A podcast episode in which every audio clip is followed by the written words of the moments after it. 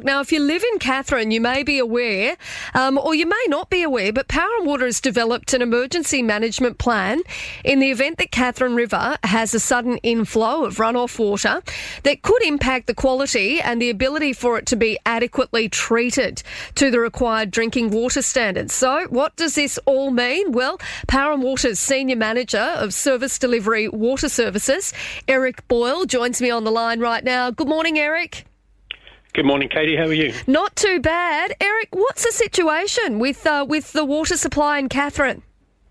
So, um, just as you've explained, um, we're anticipating that um, we'll have a first flush event um, with the initial rains that we're beginning. We got a little bit of rain yesterday, um, but not enough to cause us any concern. But if we do get significant rain, um, we'll get a first flush, we call it, Yep. of dirty water down the river, which the Katherine residents are probably quite familiar with. Um, unfortunately, if we don't get um, follow-up rain, um, that water causes uh, that um, first flush causes the water to um, become contaminated, and we're not able to treat it with the surface water treatment plant that we have there at the moment. And so, what does that mean? You've obviously got to uh, have a bit of a backup plan. Yeah, we've been um, we've been flat out since uh, early October, Yeah. um, putting together um, several options. And during that process, uh, one of our operators in Katherine came up with the um, fantastic idea of utilising uh, some of the equipment that we've already purchased for the, the new treatment plant that's being constructed in Katherine, uh, connecting it up temporarily and allowing us to use that to treat sufficient water to maintain uh, supply to the to the Katherine community. Right. And so, is this something that happens every year, Eric? The first flush happens every year, but Yep. um, it's not been. Uh, it's been a number of years since we've had one that's caused us as concerns.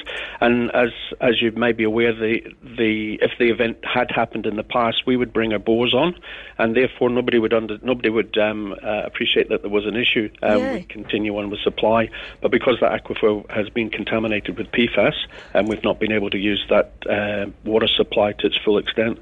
Right. So it means that you've obviously got uh, got that other concern with the bore, so not able to use that as your backup. Um, and so, is it quite a difficult process? What you you know potentially could have to go through? I'm going to say it's extremely difficult, but we've got some fantastic people on board. Um, they've been working really hard over the last um, three to four weeks to make this um, solution come to light, and um, it's all in place now. It's been tested, and we've now got a, a reliable source or, or a reliable alternate source um, should this event happen uh, in the next couple of weeks.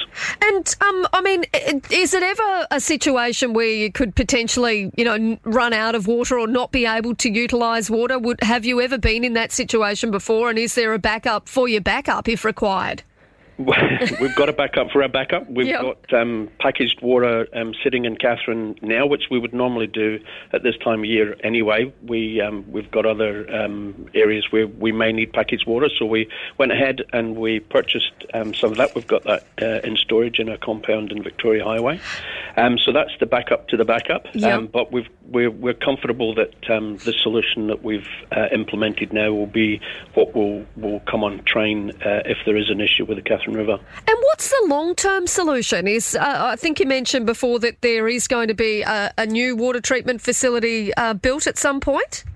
That's correct. We've, we've, as I said before, we've we've borrowed a couple of the primary filters from the new plant, um, so all that equipment's ready to go. We're just working through the construction process, which um, will continue on into next year. Um, um, by that time, this temporary solution will no longer be required, and we can relocate um, that filtration um, equipment into the new plant. And Eric, at the moment, the water is is safe to drink. It's fine to drink at this point. Absolutely, and it will continue to be safe to drink as well. Um, we've got um, significant um, sampling regime in place, um, which we'll implement for this new filtration system as well. Um, so, yeah, at all times we'll guarantee that we'll be within the Australian drinking water guidelines as far as the water's concerned. Well, we really appreciate you having a chat with us this morning. I'm sure that uh, plenty of residents of Katherine are pleased to hear that there is, uh, you know, back, not just one backup plan, but two if required, and that uh, that Power and Water is well and truly on to this. Thanks, Katie, and thanks to the community. I, I know this has been an unsettling time for them. Um, there's been a lot of rumours going around, and, and we hope that um, the solution that we provided is, is going to put those, those concerns at ease. Yeah, well, we really appreciate you having a chat with us this morning, Eric. Thank you. No problem. Thanks, Katie. Thank you. That is Eric Boyle there. He is Power and Water Corporation's, uh, well, the senior manager of service delivery for water services. And uh, no doubt there have been some concerns in the community, but uh, but they have got that backup um, now in place. And then they have also got that additional contingency uh, in place should they require there is water being stored as part of uh, the cyclone and storm season preparedness. Um, but hopefully they won't need to get to that point.